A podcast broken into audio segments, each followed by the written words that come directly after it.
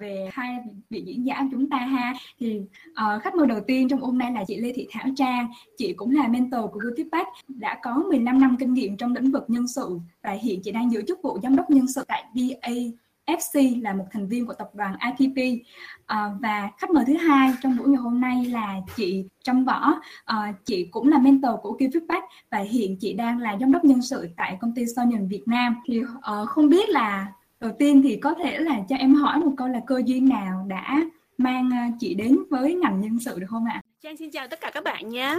Um, hôm nay cái đề tài là về vấn đề về nhân sự và trong đó cũng có cái một cái phần là cái uh, lộ trình thăng tiến uh, của um, um, của, của của cái ờ, công việc nhân sự nó như thế nào cho nên là trang cũng xin, xin phép là chia sẻ một chút xíu về cái cơ duyên cũng như là cái lộ trình của anh trang đi như thế nào để coi như là một sự tham khảo cho các các bạn nhé um, thực ra là trang thì không biết sao chứ còn duyên số nó đến từ nhỏ. Từ từ là từ nhỏ trang đã làm bí thư đoàn hoặc là trang là lớp trưởng uh, từ khi học phổ thông đến khi lên đại học thì chúng ờ, trang đều làm công việc đấy. Cho nên là thấy mình cũng có những cái uh, kinh nghiệm và sở trường trong các công tác là um, làm cán bộ lớp lo cho tất cả mọi người. Um, và sau đó thì um, trang thì uh, xuất thân là học về uh, sư phạm anh không có liên quan gì tới nhân sự hết mọi người. À, rồi uh, trang vào sài gòn để lập nghiệp thì công việc đầu tiên của trang là trang làm thư ký của giám đốc. À, và sau đó bên trang có sử dụng dịch vụ của một công ty là HR2B là công ty cổ phần tuyển dụng nhân tài. Thì uh, bên trang tuyển dụng nhân sự qua công ty đấy. Uh, thì uh, sau đấy thì à, bên đấy họ cũng ngỏ lời là trang có muốn làm nhân sự không? Về làm cho họ luôn. Uh, thế là trang thấy cũng hợp lý. Thế là trang uh, ok phỏng vấn uh, và được chọn thì công việc của trang thì ban đầu là trang vào thì trang làm là nhân sự của công ty đó luôn. À, và trang cũng làm cái dịch vụ nhân sự đó là ờ, quản lý uh, trả lương và uh, quản lý uh, nhân sự uh, outsource cho họ. Tức là mình là nhân sự uh, quản lý nhân sự cho họ nhưng mà họ không có trực thuộc công ty họ mình làm dịch vụ thôi. Um, thì trang cũng làm ở công ty HR2B 5 năm à, trong quá trình trang làm ở đó thì hầu như tất cả những cái uh, cơ hội nào mà có thể tiếp xúc học hỏi về nhân sự um, thì trang đều uh, nhận kể cả những cái việc mà trang chưa bao giờ biết luôn. Chẳng hạn như là uh, làm lương như thế nào uh, quản lý nhân sự là làm như thế nào hát hình là làm như thế nào. Cứ có cơ hội thì trang xin cho thử. Um, thử không có trả công gì hết. Xong làm mình làm xong rồi uh, sếp ghi nhận uh, ghi nhận xong rồi mình xin chuyển qua thì trang đi từ cái vị trí làm uh, dịch vụ uh, tiền lương cho cho công ty uh, làm luôn công việc uh, nhân sự nội bộ của công ty HR2B và trang làm luôn cái công việc là tuyển dụng nhân sự um, gọi là headhunter đó mọi người. Um, và có những cái dự án outsource ở những công ty khác thì trang đều xung phong để mà ngồi những cái kinh nghiệm uh, ở những công ty mà mình làm dịch vụ thì mình cũng có thể um, học hỏi thêm thì từ đấy trang cũng xác định là um, lập ra cái lộ trình của mình là ba ba ba năm nữa là mình sẽ làm uh, ờ, một cái vị trí quản lý nhân sự. Là như vậy thì trang xác định những cái công ty nào tuyển vị trí um, HR business partner trang um, bên trang gọi là um, đối tác nhân sự thì trang sẽ apply. Thì uh, cũng bởi vì là công ty dịch vụ nhân sự cho nên trang có cơ hội để mà tương tác với rất là nhiều uh, công ty khác nhau. Thế là trang cũng có cơ hội với ngân hàng. Đông Á cho vị trí là SRBB và từ đấy thì Trang không ngừng um, à, nắm bắt những cái cơ hội. Và cũng đặt cho mình mục tiêu tiếp theo nữa là um, 3 năm nữa là mình sẽ lên làm vị trí trưởng phòng nhân sự. Thì um, sau khi làm ngân hàng thì Trang cũng chuyển qua làm công ty dược.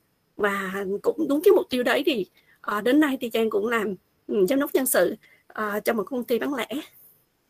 Đấy thì Trang cũng mô tả một cái lộ trình Trang đi như thế nào để các bạn tham khảo ha. Em nghĩ là có câu câu chuyện của chị Trang cũng là một cái điểm khá là thú vị nghĩa là background của chị là không phải xuất phát hoàn toàn từ một người học về nhân sự.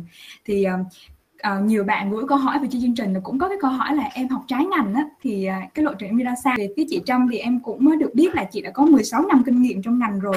Vậy thì cái điều gì làm chị yêu thích và đam mê khi làm uh, trong ngành nhân sự? À, xin chào tất cả các bạn À, rất vui hôm nay được kết nối với các em, đặc biệt là các bạn à, sinh viên trẻ. Chị rất thích các bạn sinh viên trẻ. Mỗi lần tiếp xúc với các bạn thì chị giống như là được sống lại cái à, cái thời xưa của chị vậy đó. À, chị cũng là một người trái ngành nè. Chị học vào chuyên ngành của chị là quản trị kinh doanh, chứ chị không có học về ngành nhân sự. và cái thời mà mười mấy năm trước thì cũng không có cái chuyên ngành nhân sự đó các em cái câu hỏi mà hằng à, đặt ra cho chị là điều gì làm chị yêu thích Ờ, và đam mê khi mà làm việc trong ngành nhân sự này ha. Bản thân chị là một người à, khá là hướng ngoại hay là gọi là rất là hướng ngoại luôn á. Nên chị rất là thích được à, tương tác giao tiếp với con người hơn là con số này hơn là máy móc. Và thế là chị nghĩ rằng là à, cái nghề nhân sự là thường xuyên làm việc với các bạn trẻ à, cũng có những người lớn tuổi nhưng mà mình làm cái công việc chính của mình cái đối tượng của mình là con người thuộc nhiều cái thế hệ khác nhau rồi à, có nhiều cái phong cách khác nhau. Rồi à, sở thích cũng khác nhau nè. Rồi à, văn hóa vùng miền cũng khác nhau. Hoặc là văn hóa giữa các quốc gia, nếu như bạn làm trong các tập đoàn đa quốc gia, nó cũng khác nhau. Những cái sự đa dạng đó, nó giúp bản thân chị học hỏi được rất là nhiều điều hay, những cái nhiều nhiều điều mới mà đôi khi mình không biết nhờ tiếp xúc với những cái đối tượng khác nhau như vậy, giúp cho mình học hỏi này bản thân mình cũng phải đổi mới mình phải thay đổi để mình thích nghi và phù hợp với cái xu hướng mới. Bây giờ không có còn cái việc là à, à, nhân viên vào công ty là nhân viên chỉ thích nghi với doanh nghiệp. Không có đâu bạn phải là hai chiều. Bản thân doanh nghiệp muốn giữ được những nhân viên à, trẻ giỏi làm việc cho tổ chức thì doanh nghiệp cũng phải thay đổi mình để mà thích nghi. Vậy thì những cái người thế hệ à, lớn tuổi như các chị nè những cái thế hệ mà dẫn dắt doanh nghiệp cũng phải thay đổi chính bản thân mình tiếp xúc với những cái điều mới điều hay mình phải bưng những cái đó đem vào cái doanh nghiệp của mình. Rồi à, khi mà chị làm nhân sự thì à, chị cảm thấy bản thân chị á, bên trong mình cảm thấy mình rất là có giá trị. Tại vì sao các em biết không? Bởi vì á à, người thì đi tìm việc đúng không? Và mình là cái người cái cầu nối để mà có thể giới thiệu cho cái người đó tìm được một cái công việc tại doanh nghiệp của mình. Mình tạo được công ăn việc làm cho rất là nhiều người. Ví dụ như Sô Nhân hiện tại có hai công ty tại Việt Nam và khoảng 7.000 nhân viên. Thì em thấy không? Mình có thể tạo được 7.000 công việc cho 7.000 người. Họ có thể mưu sinh và nuôi sống cả gia đình. Thì lúc đó mình thấy rằng ồ mình rất là giá trị. Cái đó là cái động lực bên trong thúc đẩy mình á. Đồng thời mình cũng về phía doanh nghiệp bản thân chị cũng thấy là ờ à, chị cũng có thể giúp doanh nghiệp kết nối được những cái nhân tài. Tại vì tổ chức phải có nhân tài phải có con người hoạt động và chính họ mới giúp cái doanh nghiệp đó phát triển bền vững được rồi nếu mà mình làm nhân sự thì mình sẽ thấy là mình chính là cái người mà phải dẫn dắt làm gương trong cái tổ chức của mình trong cái việc mình xây dựng một cái văn hóa doanh nghiệp. Đa phần cái khoảng thời gian chúng ta đi làm á, sau này các bạn ra trường các bạn đi làm sẽ phải 8 tiếng tại chỗ đúng không ạ? À, cộng thêm cái thời gian đi lại cho là 10 tiếng một ngày đi. Thì cái cái cái thời gian mình ở công ty đó nó sẽ nhiều hơn rất nhiều là thời gian ở nhà.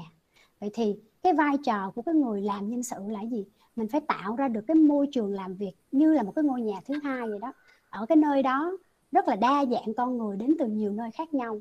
Mình phải làm sao cho họ cảm thấy ồ cái nơi này làm việc rất là vui vẻ tôi có thể phát triển và họ phải kết nối được với nhau. Và từ đó họ cảm thấy họ hạnh phúc. Mà khi chúng ta ở một cái nơi nào chúng ta thấy hạnh phúc đó, thì chúng ta sẽ thấy gắn bó rất là là lâu bền đúng không ạ? Đó đó là một cái. Rồi khi mà chị làm nhân sự á, mỗi lần mà chị thấy những cái bạn à, nhân viên trong công ty chị nè à, hoặc là những cái bạn đồng nghiệp của chị à, có cái sự phát triển bản thân và cái nghề nghiệp của họ ngày càng thăng tiến. Chị rất là vui và rất là tự hào luôn á. Có khi các bạn còn làm trong tổ chức hoặc có khi các bạn đã ra khỏi tổ chức rồi nhưng mà mình cũng vẫn cảm thấy wow đây là đồng nghiệp của tôi nhé đây từng là nhân viên của tôi nhé bạn đã từng làm tại công ty của chúng tôi. Rất là tự hào rất là hạnh phúc khi mình thấy một ai đó phát triển rồi cái cuối cùng á, là chị thấy thêm một cái điểm này nó hơi hơi bên ngoài công việc tí xíu đôi khi á. Một nhân viên á, họ có những cái vấn đề trong công việc và những cái vấn đề cá nhân ở gia đình. Thì cái người mà họ vào công ty họ tìm đến để chia sẻ người đầu tiên họ nghĩ đến là nhân sự. Bởi vì đôi khi á, giữa nhân viên và sếp nó cũng có một cái khoảng cách hoặc là đôi khi có những cái mâu thuẫn à, trong công việc với sếp không biết giải bày cùng ai. Nói với đồng nghiệp của mình thì cũng sợ là người ta hiểu sai rồi um, lan thông tin ra ngoài, nói với nhân sự là yên tâm nhất và nhân sự là một người rất là trung lập, sẽ cho các bạn được những cái tư vấn, những cái góc nhìn à, khách quan hơn. Đó, thì cái cái cái giá trị của mình đó mình cảm thấy là, ồ, mình cũng được mọi người tin tưởng và là người tìm đến để chia sẻ. Đó, thì đó là những cái điểm mà chị, trong cái quá trình chị làm việc, chị thấy đây là cái động lực bên trong, nó giúp chị theo đuổi cái nghề này, đam mê cái nghề này bản thân em ờ, cũng là một cái newbie, gọi là, mới bước chân vô nhân sự. Thì hiện tại em cũng đang phụ trách à, mảng nhân sự ở Givitech thì thực sự em cũng thấy là mình cũng phải có cái niềm đam mê và yêu thích thì mình mới có thể làm nó một cách nó nó trọn vẹn và nó là hết sức mình vậy thì các công việc trong một ngày của một người làm nhân sự sẽ là gì? Vậy thì với vị trí là một giám đốc nhân sự hiện tại thì chị Trang có thể mô tả sơ sơ về một ngày làm việc của mình không ạ? Thật ra là một ờ, ngày của một người làm nhân sự thì nó tùy thuộc vào em các bạn làm ở vị trí nào. Là tuyển ừ. dụng hay là làm về quản lý tiền lương hoặc là làm về vấn đề uh, về đào tạo. Còn ở trang thì trang là quản lý chung. Thì công việc của trang thì thật sự đi làm 8 8 giờ nhưng mà 8 giờ không bao giờ là đủ hết mọi người. Thường á là trang xét cái lịch của trang là luôn luôn là dành 10 giờ để mà làm việc trừ những cái trường hợp nào mà phát sinh thôi thì trong 10 giờ đó thì mình phân bổ chi sau. Trang sẽ dành 40% để cho những cái vấn đề liên quan tới email. Hình như công việc của anh Trang là ký phản hồi email và giải quyết tất cả những vấn đề phát sinh đề xuất cũng như rằng là tư vấn uh, cho ban giám đốc cho tất cả các quản lý của công ty và cho nhân viên của mình. Còn lại là những cuộc họp cuộc phỏng vấn. Và bên trang thì tùy vào vị trí mình sẽ phân ra vào, vào vị, ờ, vị trí nào sẽ phỏng, phỏng vấn vị trí nào. Như trang thì trang chỉ ờ, phỏng vấn những cái vị trí mà quản lý trở lên thôi. Tức là cấp bậc, bậc từ uh, senior manager trở lên. Còn lại thì nhân viên trang sẽ là người phỏng vấn. Còn lương và các chế độ chống phúc lợi thì thường là trang là người phê duyệt và đề trình lên ban tổng giám đốc cho những cái chung chiến lược. Và còn lại chỉ có 10% cho bản thân mình thôi. Đó là mình làm gì ạ? Là lúc đó mình lắng động mình ngồi mình làm cho những công việc cần cái sự tập trung. Thì thường là cuối ngày, sau 5 giờ là trang không tiếp khách nữa. Sau 5 giờ là thành ra là trang sẽ tập trung những công việc, coi từ cái kế hoạch ngày mai là cái gì, mình ưu tiên những cái việc gì ờ, và những cái việc cần phải có sự phân tích thì trang sẽ dành thời gian 10% cho cho cho cuối ngày. Còn lại thì một cái điều mà trang nhắn nhủ với mọi người, trang luôn luôn mỗi ngày dành 15 phút để học. Học bất cứ cái gì mình thích và mình muốn học. Vì sao ạ? Bởi vì trang là cái người ờ, uh, thực sự là cũng xe với các bạn là một cái người khá là làm biếng. Tức là làm biếng học học là tự nhiên đọc cuốn sách là buồn ngủ ngay. Đó cho nên trang không bao giờ dám là đặt một tiếng để học đâu. Trang chỉ dành 15 phút mỗi ngày thôi. Nhưng trang sẽ có kỷ luật của bản thân là không bao giờ bỏ sót 15 phút mỗi ngày trừ khi những lúc mà mình không có khả năng học thôi. Mình có thể học nấu ăn mình có thể học một bất cứ một cái gì đó mới mới nha mọi người 15 phút mới mỗi ngày và nó kéo dài từ khi mà trang ý thức được điều đó lúc mà trang à, mới ra trường đi làm là trang ý thức được điều đó. Và cái việc đó nó kéo dài 10, 15 năm mọi người. Cho nên là ừ, that's why là hầu như à, trang biết rất là nhiều kiến thức từ cái việc học đấy. Thì uh, trang chỉ chia sẻ một chút xíu để các bạn hình dung có thể rằng là uh, vào một cái công việc cụ thể thì mình sẽ dễ hơn vì các em mới ra trường hoặc là các em là sinh viên cho nên cũng chưa hình dung cụ thể ra nó như thế nào đâu. Em thấy là sinh viên thì thường mà nói là vì sao em muốn làm nhân sự thì sẽ có một câu trả lời là vì em thích làm việc với con người. Thì như các bạn cũng nghe chia sẻ của chị Trang thì là một ngày mình cũng sẽ có rất là những rất là nhiều những cái việc khác mà xoay quanh hai chữ con người á.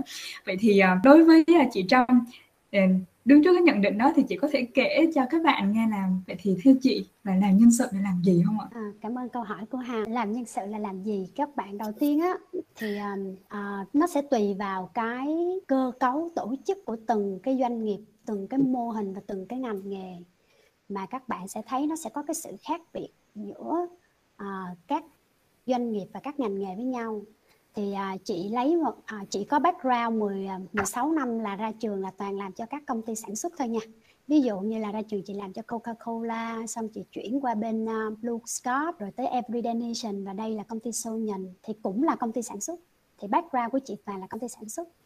Thì với một cái mô hình công ty sản xuất á, thì những cái việc mà phòng nhân sự sẽ làm. Chị có thể nói ra là khoảng 5 cái nhóm đầu việc rất là lớn trước tiên ha. Cái việc thứ nhất là gì là mình phải đảm bảo duy trì cái hoạt động của tổ chức. Ừ. thông qua những cái hoạt động nào các em, ví dụ nè, tuyển dụng nè, ví dụ mình lập nhà máy, mình phải có người để phải, mình phải tuyển người vào nè. Tuyển vào rồi mình phải đào tạo kỹ năng cho nhân viên, đào tạo tay nghề cho nhân viên. Rồi mình phải lo về cái phần lương bổng phúc lợi cho nhân viên. Rồi mình phải có cái đường hướng phát triển nghề nghiệp để giữ chân những cái nhân tài, những cái người giỏi làm trong một tổ chức ngoài ra mình còn phải chăm lo đời sống cho nhân viên từ cái việc là à, bạn đi làm thì bạn ăn cái gì ăn sức khỏe ra làm sao xe đưa rước như thế nào rồi những cái dịch vụ khách hàng khi họ đến mình đón tiếp khách ra làm sao. Tất tần tật đó là cái việc duy trì hoạt động của cái tổ chức của mình để làm sao cho cái hoạt cái tổ chức của mình hoạt động với cái hiệu suất cao nhất. Đó là nhóm việc thứ nhất à, rồi cái nhóm việc thứ hai phòng nhân sự mình sẽ làm là gì ạ? Mình là cái đối tác nhân sự trong cái việc mình hoạch định chiến lược nhân sự à, nhằm giúp doanh nghiệp đạt ra được những cái chỉ tiêu kinh doanh đề ra từ dài hạn, trung hạn cho tới ngắn hạn. Và mình cũng là người mình tư vấn mình đồng hành trong cái việc quản trị con người. Hồi nãy có một cái câu hỏi đúng không? Ai là người chịu trách nhiệm để quản trị con người? Không phải nhân sự không. Mình chỉ làm vai trò tư vấn và đồng hành cho những cái trưởng bộ phận đó họ biết cái cách quản trị con người như thế nào bởi vì các em cứ hình dung đi một tổ chức mà có 7.000 người thì làm sao nhân sự làm hết nổi. Lúc, lúc đó mình đóng cái vai trò là đối tác mình chia sẻ mình tư vấn mình đồng hành cùng với họ thôi. Rồi cái nhóm việc thứ ba là để mà một cái tổ chức phát triển bền vững thì mình phải tập trung vào xây dựng cái đội ngũ nhân sự của mình thật là vững mạnh. Ngoài ra phải xây dựng cả cái đội ngũ kế thừa. Ví dụ như ngày hôm nay chị ở vị trí giám đốc của công ty. Vậy nếu như ngày mai câu hỏi đặt ra là vì một cái lý do gì đó chị không còn làm ở tổ chức nữa vậy thì ai sẽ là người kế thừa cho vị trí của chị? Đó thì cái vai trò của bộ phận nhân sự phải làm như vậy cho tất cả các vị trí ở trong công ty vị trí chủ chốt em ha. À, đó. Vậy thì qua cái việc để mà có cái đội ngũ kế thừa đó thì mình cần phải làm những cái hoạt động về định hướng phát triển nghề nghiệp rất là rõ ràng cho nhân viên những cái chương trình thu hút và giữ chân nhân tài rồi mình là cái cầu nối giữa doanh nghiệp và người lao động nữa. Mình phải đảm bảo doanh nghiệp ở đây, hoạt động tại doanh nghiệp, tại đất nước Việt Nam của chúng tôi làm sao phải đúng luật pháp. Rồi mình phải đảm bảo được quyền lợi của người lao động. Nhưng mà vẫn phải cân bằng giữa cái lợi nhuận với doanh nghiệp. Mình phải làm sao tối ưu hóa được cái lợi nhuận với doanh nghiệp. Thì cái người làm nhân sự họ là cái người giữ cái cán cân làm sao cho phải cân bằng ba cái yếu tố đó. Đúng không?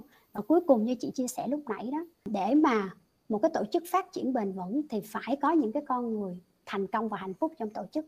Vậy thì chúng ta phải là người tạo ra cái môi trường làm việc rất là đa dạng đa dạng từ con người, từ kỹ năng chuyên môn, từ sở thích, từ cái, những cái quan điểm, những cái góc nhìn, kỹ năng. Rồi mình phải tạo ra một cái môi trường phải có cạnh tranh nữa nhưng mà phải công bằng để cho mọi người có cái động lực phấn đấu tốt hơn rồi mọi người làm sao để kết nối được mọi người để cho họ cuối cùng cảm thấy là ờ à, đây là cái nơi mà tôi muốn làm việc. Bởi vì các em để ý nè nếu như chúng ta đi tìm một cái công việc ở một cái nơi nào đó mà chúng ta có thể họ doanh nghiệp đó họ cho mình rất là nhiều về lương bổng phúc lợi tốt cơ hội phát triển nghề nghiệp tốt nhưng mà mình làm đó mình không có vui mình không có cảm thấy mình phụ mình là một cái người thành viên trong cái tổ chức đó giống như tiếng Anh người ta gọi là mình không có belong to the organization đó, thì mình sẽ cảm thấy mình rất là cô đơn, mình rất là lẻ loi trong cái tổ chức này. Và cái cảm giác đó không phải là cái cảm giác chúng ta muốn đạt đến, đúng không ạ? Chúng ta có công việc, chúng ta kiếm tiền, chúng ta dùng công việc để kiếm tiền, cuối cùng cũng chỉ mua cái hạnh phúc cho của mình mình tìm cái cảm giác hạnh phúc. Vậy thì cái doanh nghiệp cuối cùng sâu xa phải đến cái hạnh phúc. Thì tương lai các em sẽ thấy những cái vị trí tên gọi, ví dụ như là giám đốc nhân sự, tương lai các tổ chức bên nước ngoài họ sẽ gọi là gì? Chief Happiness Officer. Phải làm sao cho nhân viên cảm thấy vui vẻ thì họ mới gắn bó. Thì đó là cái năm cái cái nhóm việc chính nhất mà của một cái bộ phận nhân sự họ phải quản lý. Vậy thì tóm lại có phải mình làm cả tư vấn luật mình có làm không? Có nè mình có làm marketing không? Có. Mình phải làm marketing, quảng bá cái thương hiệu doanh nghiệp của mình, cái chất lượng nhân viên của mình. Họ là những cái người mà đi ra ngoài, họ sẽ nói về tiếng tâm của doanh nghiệp, cái môi trường làm việc như thế nào. Mình có làm sale không? Có luôn. Mình làm luôn cả công việc tuyển dụng, thu hút, đào tạo điêu với ứng viên, làm sao cho ứng viên chọn công ty mình thay vì chọn công ty đối thủ. Đó. Rồi mình làm luôn cả những cái công việc lo housewife không? Công việc nội trợ nha không? Có. Mình cũng vẫn phải lo đời sống nhân viên tinh thần và mình làm cả công việc planning lập kế hoạch chiến lược nhân sự rồi lên chiến lược quản trị đó, rất là nhiều công việc nói chung chị thấy ở HR là làm rất là nhiều nhánh nhưng mà làm theo một cái cách rất riêng của HR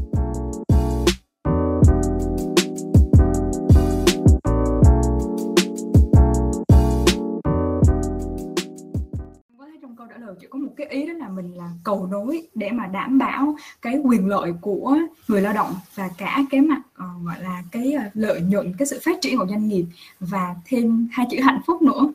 Để mình biết được thực sự là hai chữ con người thì nó sẽ bao gồm rất là nhiều những cái ờ, công việc mà nhân sự phải đảm nhiệm. Vậy thì bây giờ mình sẽ qua một cái câu hỏi tiếp theo là hai chị có thể chia sẻ thêm tại công ty của mình thì phòng nhân sự bao gồm những bộ phận thiết yếu nào và vai trò của từng bộ phận ra sao à, chị nói xong rồi có gì trang uh, bổ sung thêm trang ha. Dạ. thì quay lại như chị nói á tùy vào cái ngành nghề cái cái mô hình mình phải hiểu cái tính chất cái bản chất công việc trong ngành nghề của mình á mình sẽ chọn một cái mô hình nhân sự phù hợp ví dụ như Sô Nhân là một cái công ty sản xuất thì hầu như bên chị đang chạy theo một cái mô hình khá là phổ biến ở trên thị trường nó sẽ có hai cái nhánh lớn ha một nhánh mình gọi là chuyên môn người ta gọi là core of expertise. Thì nó là chuyên về chuyên môn. Thì trong cái nhánh chuyên môn đó trong những cái nhóm chuyên môn đó đó thì mình sẽ có ví dụ như là chuyên về tuyển dụng nè. Thì công việc của họ sẽ là tuyển nhân viên đúng không?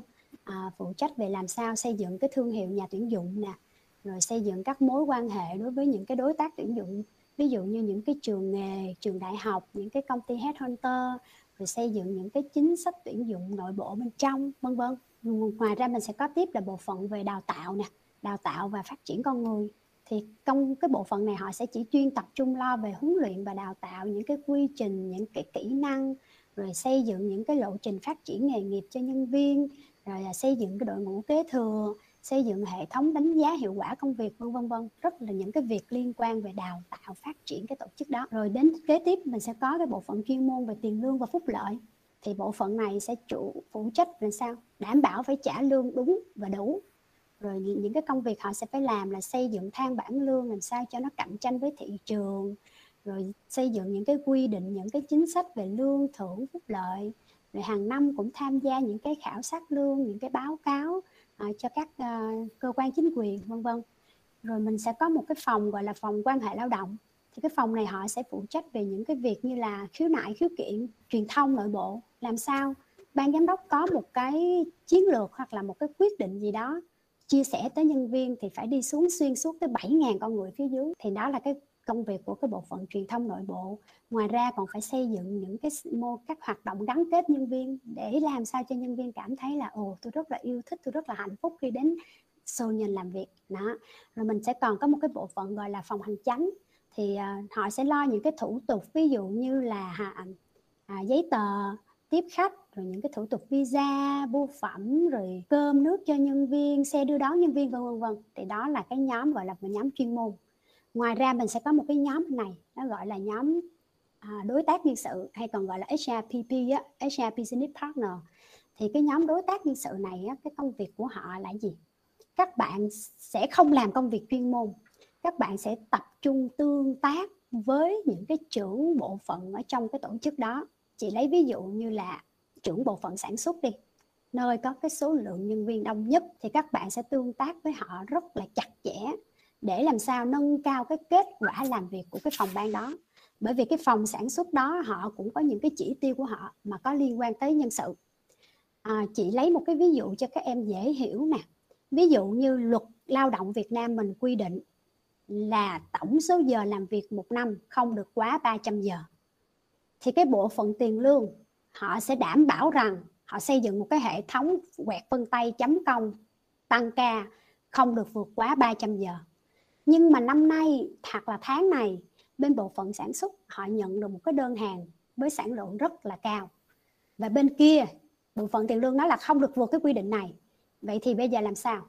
Thì cái bạn HR Business Partner đó, đó sẽ phải ngồi lại với cái bạn trưởng bộ phận sản xuất bên này để cùng tìm ra đâu là cái giải pháp mà chúng ta có thể tối ưu hóa được cái lượng cái đơn hàng của khách hàng đặt nhưng vẫn phải tuân thủ cái luật lao động đề ra. Đó ví dụ như là à, mình có thể phải trong giai đoạn một tháng này mình có phải tuyển thêm người short term à, người làm thời vụ hay không? Rồi à, mình có thể luân chuyển giữa những cái nhân viên của cái line này sang cái line sản phẩm khác hay không để đảm bảo là không có vượt cái số giờ 300 giờ. Rồi những cái đào tạo cho những cái bạn mới vô như thế này hoặc là những cái bạn cũ có cái multi skill có cái um, nhiều kỹ năng có thể đứng được nhiều truyền khác nhau hay không để khi mà mình cần mình có thể luân chuyển vân vân vân. Rất là nhiều việc. Thì cái bạn HR Business Partner này bạn sẽ phải có cái kiến thức tổng quát để mà bạn cùng làm việc với cái anh trưởng bộ phận sản xuất đó lên được một cái giải pháp nhân sự cho cái quy định về ví dụ như về 300 giờ như vậy đó chị lấy cái đó để các em dễ hình dung hơn và rất là nhiều thứ mà mà các bạn HR Business Partner cần phải làm. Thì hiện ngoài ra một cái một cái nhóm thứ ba nữa hồi nãy chị hai nhóm một nhóm chuyên môn một nhóm HR Business Partner và một cái nhóm người ta gọi là Share Service Center trung tâm uh, dịch vụ nhân sự. à, trung tâm dịch vụ nhân sự. Nhưng mà thật ra nó không cũng không không phải hẳn cái từ đó đâu. Chị lấy ví dụ nè à, nếu như mà cái tổ chức của mình ở Việt Nam nó có năm bảy công ty con đi và họ sẽ làm những cái công việc khá là giống nhau. Ví dụ như cái cơ cấu trả lương đều giống nhau đi các bạn. Thì cái share service center đó sẽ giúp rất rất nhiều trong cái việc là ok năm cái đơn vị này thay vì các bạn tự tính lương tại từng site thì tập trung hóa về centralize về một cái chỗ share service center này để họ lo cho tất cả tất cả các site đó. Những cái câu hỏi phổ biến về lương bổng những cái thắc mắc của nhân viên mà mang tính uh, các site đều giống nhau phổ biến thì nó sẽ rơi hết vào cái share service center. Thì tại sâu nhân của chị á, thì hiện tại cũng chỉ mới áp dụng cái share service center này cho cái bên nhánh payroll cái nhánh tiền lương mà thôi. À, thỉnh thoảng thì cũng có làm bên cái nhánh đào tạo. Tuy nhiên thì đa số các hoạt động còn lại thì nó phải tại từng sai và nếu như các bạn sẽ thấy là phóng to hơn ở cái quy mô tập đoàn đi thì nếu như tập đoàn có nhiều cái chi nhánh ở tất cả các nước và sẽ có những cái công việc nào mà mình xác định là à nước nào họ cũng phải làm cái việc này. Thì cái share service center hay còn gọi là cái hub đó nó là một cái nhu cầu giải quyết tối ưu hóa cái nguồn lực tại cái tổ chức đó. Đó thì đó là ba cái mô hình mà à, không phải là ba mô hình mà là ba cái nhóm nhân sự chính trong một cái mô hình nhân sự mà hiện tại khá là phổ biến. Các em sẽ có thể thấy rất là nhiều ở các doanh nghiệp sản xuất. Tuy nhiên như chị nói đó nếu như mà mỗi một cái doanh nghiệp có cái tính chất hoạt động nó khác nhau thì sẽ có những cái mô hình khác nhau phù hợp khác nhau và chúng ta làm tại doanh nghiệp đó chúng ta phải hiểu cái nào phù hợp với mình chứ không thể nào mà cứ rập khuôn. Chúng ta làm là nó sẽ bị gãy. Không biết là đó là cái mô hình ở bên ờ, công ty của chị Trâm. À, còn đối với công ty DIFC thì cái mô hình nó có gì khác không chị Trang ha? Chị xin chia sẻ chút xíu ha. Nó không chỉ ở DFC mà chị nói chút xíu về vấn đề um, cái công việc của um, cái những cái cơ cấu mà chị đi qua hình chung đó cái điểm chung là cái gì? Mà bắt đầu cái, cái cái công việc mà nhân sự in house á, trong một công ty á, thì chị uh, bắt đầu từ công việc SRBB và từ đó chị đầu sâu rất là nhiều con cái cái cái học của mình liên quan tới vấn đề làm về à, uh, SRBB và từ đó khi mà chị lên là làm trưởng phòng rồi đó thì hầu như ờ, chị đến công ty nào thì chị cũng đều xây dựng cái mô hình SRBB cả thì SRBB thì theo cái lý thuyết thì nó nó khác. À, tuy nhiên thực tế ở Việt Nam thì mình rất là đa dạng. Có thể là SRBB chỉ là cái cầu nối giữa uh, nhân sự uh, và uh, các cái đối tác của mình mà thôi. Hoặc là có thể là SRBB là cái bộ phận mà họ uh, làm chẳng hạn như ở công ty dược của Trang ừ, trước đây Trang làm á SRBB là một cái người đại diện cho cái country đó để mà quản lý uh, và communicate uh, ờ, những vấn đề liên quan tới nhân sự đến ừ, cho bên vùng. Trước đây trang cũng đã làm ở bên ngân hàng thì mô hình HRBP thì sẽ là um, kết hợp với lại um, tuyển dụng luôn. Bởi vì lúc đó trang có làm bên VB Bank thì uh, mô hình của họ tới 13.000 người. Cho nên là thành ra là mình phải có cái bộ phận chuyên biệt HRBP uh, cùng với cái ờ, uh, tuyển dụng để mà kịp cái nhu cầu của công ty. Đến khi trang qua công ty dược thì cũng là uh, một project làm lại theo mô hình SRBB model. Và trang qua nhiều công ty thì trang đều set up cái team SRBB này. Uh, cụ thể ở bên uh, um, DFC thì uh, cũng về cũng set up luôn cái phòng SRBB và nhưng mà phòng SRBB này á thì nó tùy vào mỗi công ty quy mô cũng như rằng là cái nhu cầu hoạt động và số lượng nhân sự mình có thể có để mình có thể thiết kế thì à, bên bên DFC thì trang khi mà trang làm là cái cơ cấu rất là được tinh gọn. Trang chỉ còn hai bộ phận thôi. Một là HRBP hai là HR Reward HRBP thì nó sẽ combine của những vị trí nào? Một là bạn làm về phát triển tổ chức. Tức là bạn phải làm việc uh, với BUD để mà xây dựng lên cái um, cơ cấu tổ chức. Mình sắp xếp nhân sự các phòng ban nó như thế nào? Cái thứ hai nữa là mình từ cái sắp xếp đó xong mình phải hoạch định được cái nguồn lực nhân lực, nhân sự của mình, có bao nhiêu vị trí, tuyển thêm và cái cơ cấu sắp xếp như thế nào cho những lộ trình phát triển. Và sau đó các bạn sẽ làm cái vấn đề là set KPI cái là bạn phải làm cái nguyên cái bộ là làm cách nào để mình phân bổ, phân công công việc và tiêu chí đánh giá công việc là cái gì. Và mình hướng dẫn triển khai cho toàn công ty để mình có một cái mục tiêu chung của công ty chuyển đổi xuống các phòng ban và chuyển đổi xuống từng cá nhân một và nó cũng là cái cơ sở để mình đánh giá cái hiệu quả công việc. Và các bạn SRBB này bạn cũng làm luôn công việc là thu hút và tuyển dụng nhân sự. Và bạn cũng làm công việc là xây dựng những cái chương trình về cái um, văn hóa doanh nghiệp gắn kết và quản lý cái trải nghiệm của nhân viên. Khách hàng thì mình có trải nghiệm khách hàng nhân viên cũng là khách hàng. Và trang cho trang trang trang trang làm nó thành là một cái customer journey nó giống như là marketing người ta design cho khách hàng khi người ta bán vậy. Thì um, team của trang thì tổng cộng hết có 6 người ha. Ở dưới thì trang có hai manager phụ trách hai bộ phận. Um, một bạn HRBB manager và hai bạn HRBB supervisor ở hai khu vực Hồ Chí Minh và Hà Nội. Uh, đối với HR reward uh, ờ, tiếng Việt nó là gì? Uh, là chế độ và chính sách. Thì các bạn này bạn làm gì? Một bạn phải làm bạn sẽ là đóng vai trò tham mưu cho ban giám đốc để xây dựng nên cái ngân sách nhân sự. Tức là một năm như vậy thì mình sẽ có cái uh, thường là mình sẽ làm cái ngân sách nhân sự uh, phải được phê duyệt ở cái quý 4 của năm trước. Thì như vậy các bạn là bắt đầu kick off từ tháng 10 của năm trước để mà làm cái ngân sách nhân sự rồi.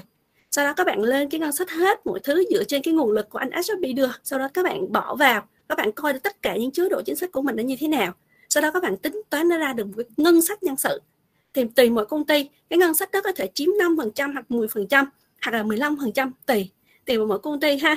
Đó đó tùy vào cái vấn đề cái công ty đó người ta làm về dịch vụ hay công ty đó người ta làm về sản xuất hay là người ta chỉ là làm bán lẻ hoặc là người ta làm một cái cái gia công gì đấy thì nó sẽ uh, coi thử là cái phần trăm ngân sách nhân sự. Ngân sách nhân sự nghĩa là cái chi phí lương và chế độ chính sách mà mình trả cho nhân viên. Đó thì mình xây được lên mình xây lên rồi mình phê duyệt phê duyệt xong mình sẽ là quản lý cái ngân sách đó.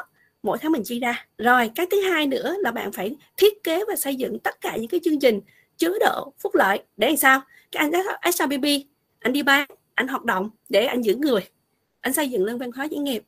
Ảnh làm gắn kết tất cả mọi người và giữ chân nhân tài. Đó. Rồi cái thứ ba nữa là bạn đó bạn phải uh, quản lý vấn đề tính lương uh, và trả những chế độ phúc lợi liên quan tới uh, báo cáo về bảo hiểm về thuế về báo cáo về sở ban ngành. Và cái thứ tư nữa bên HR Reward bạn sẽ làm là xây dựng hết tất cả những quy trình quy định của uh, liên quan tới cái vận hành của nhân sự. Đấy thì um, các bạn thấy rằng là thực sự nó là gì? Cái cơ cấu nó tinh gọn nhưng mà cái người đặt để ở đó nó phải gọi là sao? Multitask đúng không ạ? Thì thường á là trang có cái tâm huyết là gì? Những nhân viên nào mà họ trang đã tuyển họ vào rồi thì trang luôn luôn đặt lộ trình cho họ. Giống như trang tự đặt lộ trình cho trang là mấy năm nữa trang lên vị trí gì? Thì trang luôn luôn đặt lộ trình cho nhân viên trang như vậy. Và thường là trang sẽ xây dựng thêm mô hình HRBB để các bạn bạn đó sẽ bạn phát triển lên HR manager. Và trang cũng rất là happy bởi vì thực sự trong quá trình trang trang làm thì cũng không có nhiều um, nhiều nhân viên phía dưới đâu nhưng mà đa số những nhân viên của trang ở phía dưới, sau 2 năm năm, hai năm làm việc với trang rồi thì trang đều là gì? Khuyến khích họ hãy apply những vị trí trưởng phòng nhân sự. Và như vậy là sao? Trong quá trình họ làm với mình, họ phải là multitask. Họ phải luôn gồng đó, làm rất là nhiều cái công việc khác nhau. Ví dụ như trang tuyển các bạn đó, background tuyển dụng thôi, đúng không? Bạn vào, bạn cũng phải làm tất cả những công việc của một HRBB và như vậy những cái điều bạn chưa biết thì sao? Bạn phải học bạn phải trải nghiệm. Và sau đó bạn sẽ biết và trang sẽ sẵn lòng để mà đào tạo và phát triển cho tất cả các bạn. Đó thì trang cũng chia sẻ một chút xíu um, về cái phòng nhân sự của trang. Nhưng đâu đấy cũng chia sẻ một chút xíu liên quan đến lộ trình phát triển các bạn để các bạn tham khảo. Thế giờ các bạn đang làm làm nhân sự đi các bạn làm tín dụng đi thì các bạn trẻ ngọn ra các bạn làm gì? Bạn có thể làm SRBB hoặc các bạn có thể đi học thêm bên bên chỗ CNB là lương và chế độ phúc lợi để từ từ bạn lên được cái vị trí là gì? Trưởng phòng nhân sự.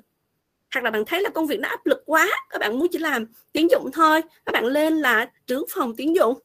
Thì sao? Bạn phải đầu sâu vào công việc tuyển dụng và học tất cả những cái liên quan để lên trưởng phòng tuyển dụng.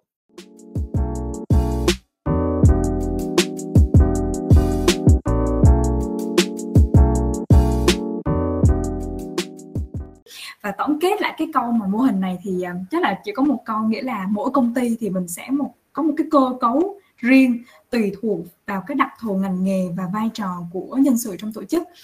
À, thì như em cũng có nghe hai chị đề cập tới là một phòng đó là phòng tuyển dụng. Thì trong các mảng công việc của nhân sự thì đây có thể là một mảng khá là phổ biến và căn bản nhất. Theo em biết thì công ty nào thì mình cũng sẽ có một cái phòng nhân sự uh, gọi là recruitment in-house là trong cái công ty của mình để thực hiện công tác này.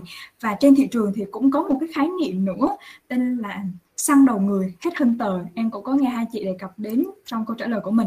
Vậy thì khi nào mình sẽ dùng tuyển dụng nội bộ và khi nào mình sẽ sử dụng hết hơn tờ chị Trâm ha? Ở sâu nhân á, thì à, đối với ừ, chỉ có những cái vị trí mà then chốt hoặc là khó tìm trên thị trường á, thì bên sâu nhân mới sử dụng cái dịch vụ headhunter hoặc là những cái quản lý cấp trung trở lên thì mới sử dụng headhunter.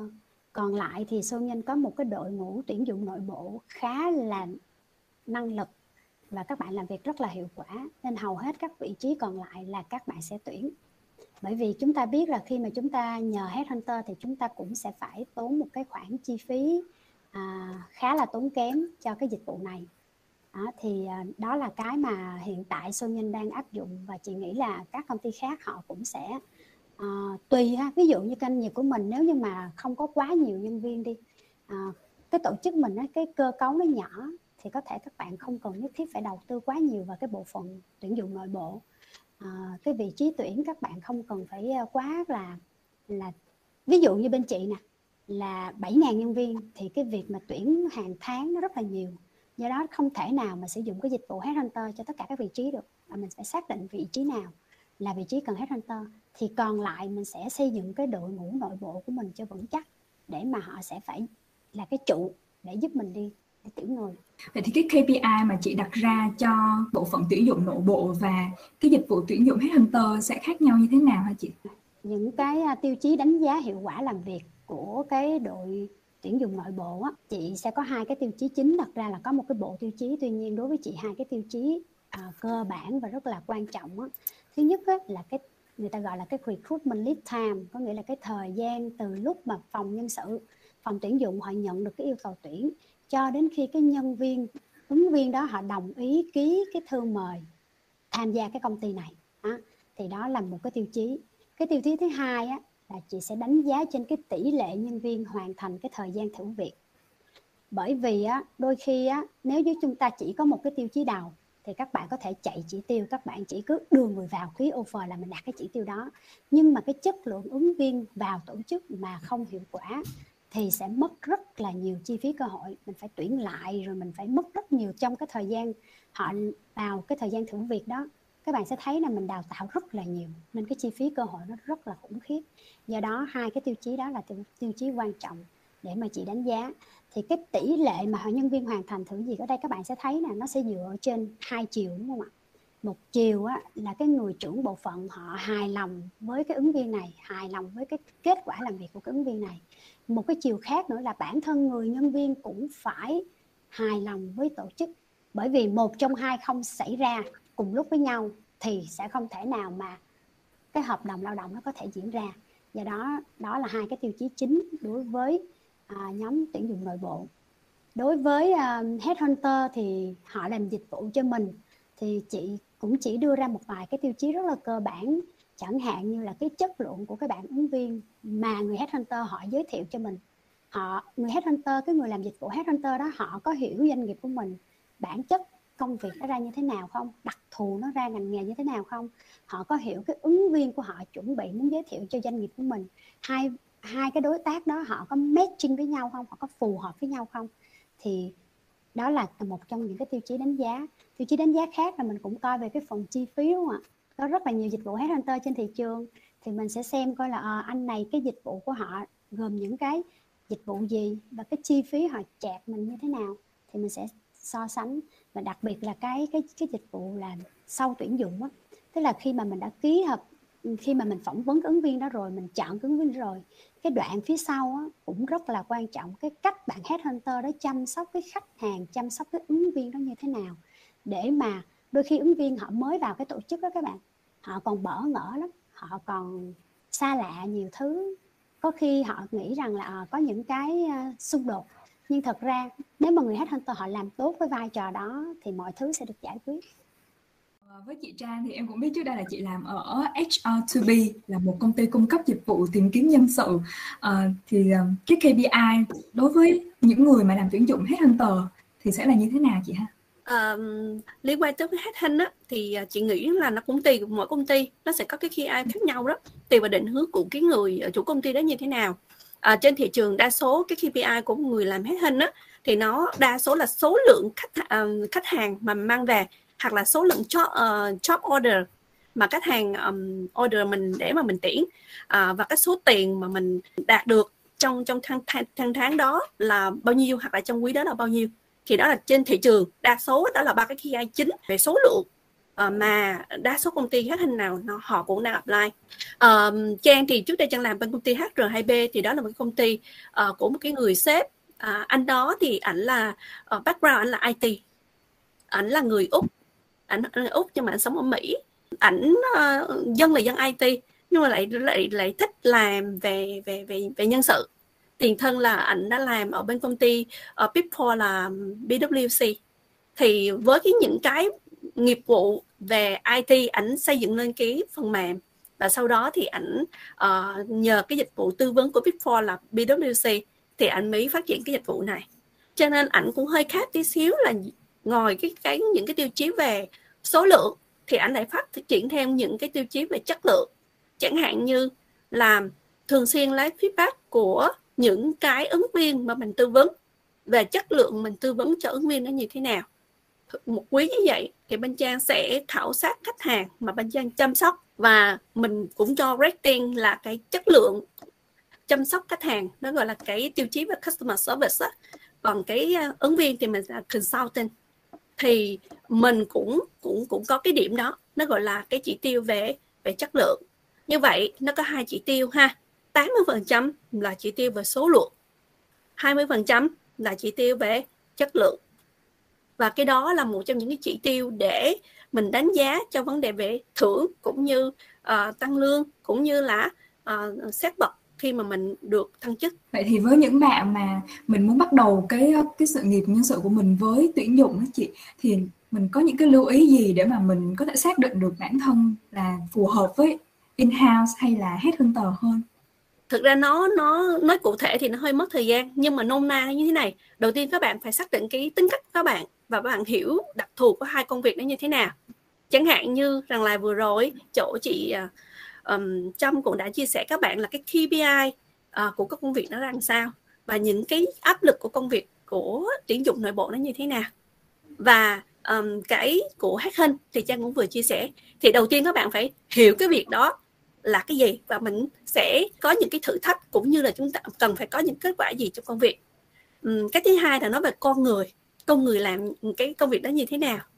Thì nó có hai cái. Một là chúng ta phải hiểu mình đó là hiểu cái tính cách của mình. À, nó bao gồm là gì? Các bạn nếu như làm công việc khác hình thì các bạn phải làm sao? Nhanh nhẹn nhạy bén và bạn phải có cái uh, kỹ năng đó là uh, kỹ năng giao tiếp tốt kỹ năng xây dựng mối quan hệ tốt và cái uh, một chút xíu nào đó cái kỹ năng về tố chất của người sale. Vì sao ạ? Bạn phải đi sale công ty để lấy job về bạn phải đi sale ứng viên để một phần là mình cũng phải giới thiệu ứng viên cho gọi là sale ứng viên ha để mà họ có xem xét cái hồ sơ để mà ta học phỏng vấn thì như vậy có một chút xíu cái tố chất của người sale bởi vì bạn sẽ bị xét KPI hàng quý luôn cho nên là các bạn rất áp lực trong vấn đề là chạy cái doanh số của mỗi tháng. Đó nếu mà các bạn nào mà sợ áp lực các bạn nghĩ rằng là cái việc mà mình làm nhân sự mà nó lại bị um, những cái áp lực về kinh doanh À, nó ảnh hưởng đến chất lượng công việc của các bạn á thì thành ra các bạn sẽ không đi dài với công việc khác hơn được rồi, đối với công việc in-house thì các bạn cần phải có gì? Sự tinh tế và cẩn trọng trong giao tiếp. Và quan trọng nhất là bạn phải rất là giỏi trong kỹ năng xử lý vấn đề. Vì sao ạ? À? Các bạn sẽ gọi là các bạn um, tương tác với rất là nhiều cái mong đợi khác nhau. Mong đợi của ứng viên về công ty như thế này, mong đợi về công ty về ứng viên như thế này, quản lý quản lý uh, trực tiếp, quản lý trên một cấp. Tức là rất cái nhiều mong đợi của những người khác nhau như vậy bạn đang process cái viên đấy thì bạn phải hiểu rằng là từng người chẳng hạn như first line second line họ có những cái đánh giá như thế nào và đâu đấy có những cái đánh, đánh giá nó conflict với nhau nó xung đột với nhau thì bạn cũng phải là cái người đứng chính giữa để mà tư vấn phân tích và đưa ra những cái lời khuyên cho những cái người tuyển dụng đấy thì như vậy cái kỹ năng xử lý thông tin phân tích vấn đề và uh, đưa ra những cái tư vấn thì nó rất là quan trọng. Thì bạn phải có kỹ năng đó nếu không làm sao? Bạn rất là áp lực. Bởi vì bạn sẽ sẽ cảm thấy rằng là mình luôn luôn bị xây quần á. Đó cho nên bạn phải hiểu cái vị trí này tuyển cái gì. Và công ty mình có những điểm mạnh như thế nào tìm kiếm ứng viên nó như thế nào. Có những có những lúc á, kiếm ứng viên giỏi chưa chắc gì là đã được. Mà sao ạ? à? Phải kiếm ứng viên phù hợp. Mới gọi là matching. Đó. Cho nên là gì?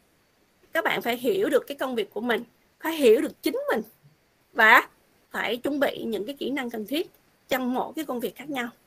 Muốn nhắn các bạn là gì? Làm nhân sự là công việc phải từ tâm. Nha cảm ơn hai chị rất là nhiều. Ở lại bây giờ cảm ơn, cảm ơn quý các bác nha cảm ơn các em. Bye bye